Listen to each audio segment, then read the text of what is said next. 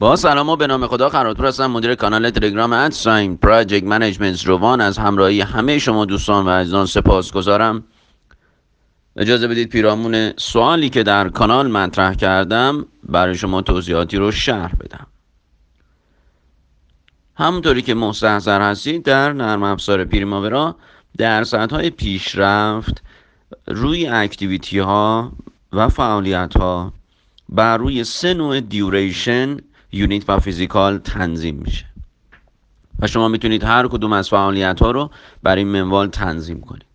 اما بعد از اینکه درصد پیشرفت ها رو شما بر روی activity ها در نظر گرفتید آن چیزی که حائز اهمیت هست بر روی WBS ها نرم افزار چگونه محاسبات خودش رو انجام میده و بایستی بگیم که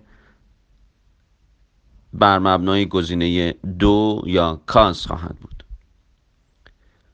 از اینکه با کانال at sign project management روان همراه هستید سپاسگزارم. اینستاگرام رو به همین آدرس که عرض کردم follow کنید. آموزش ها به صورت زنده قرار داده خواهد شد برخی از آموزشات. و نکته دیگه این که از استقبال بسیار بالای شما برای دوره MS Project 2019 در روزهای 20 21 و 22 بسیار سپاس گذارم و لطفی که به بنده داشتید قطعا این دوره بسیار جذاب خواهند بود کماف سابق مانند دوره قبل. و دوستانی که در تعطیلات ما در خدمتشون خواهیم بود مطمئنا مطالب بسیار ارزنده ای رو خواهند دید.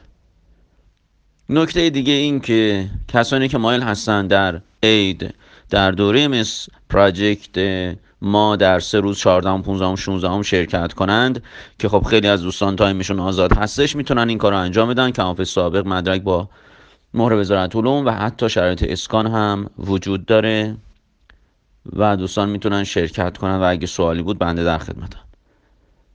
روز خوبی رو برای شما آرزو می‌کنم.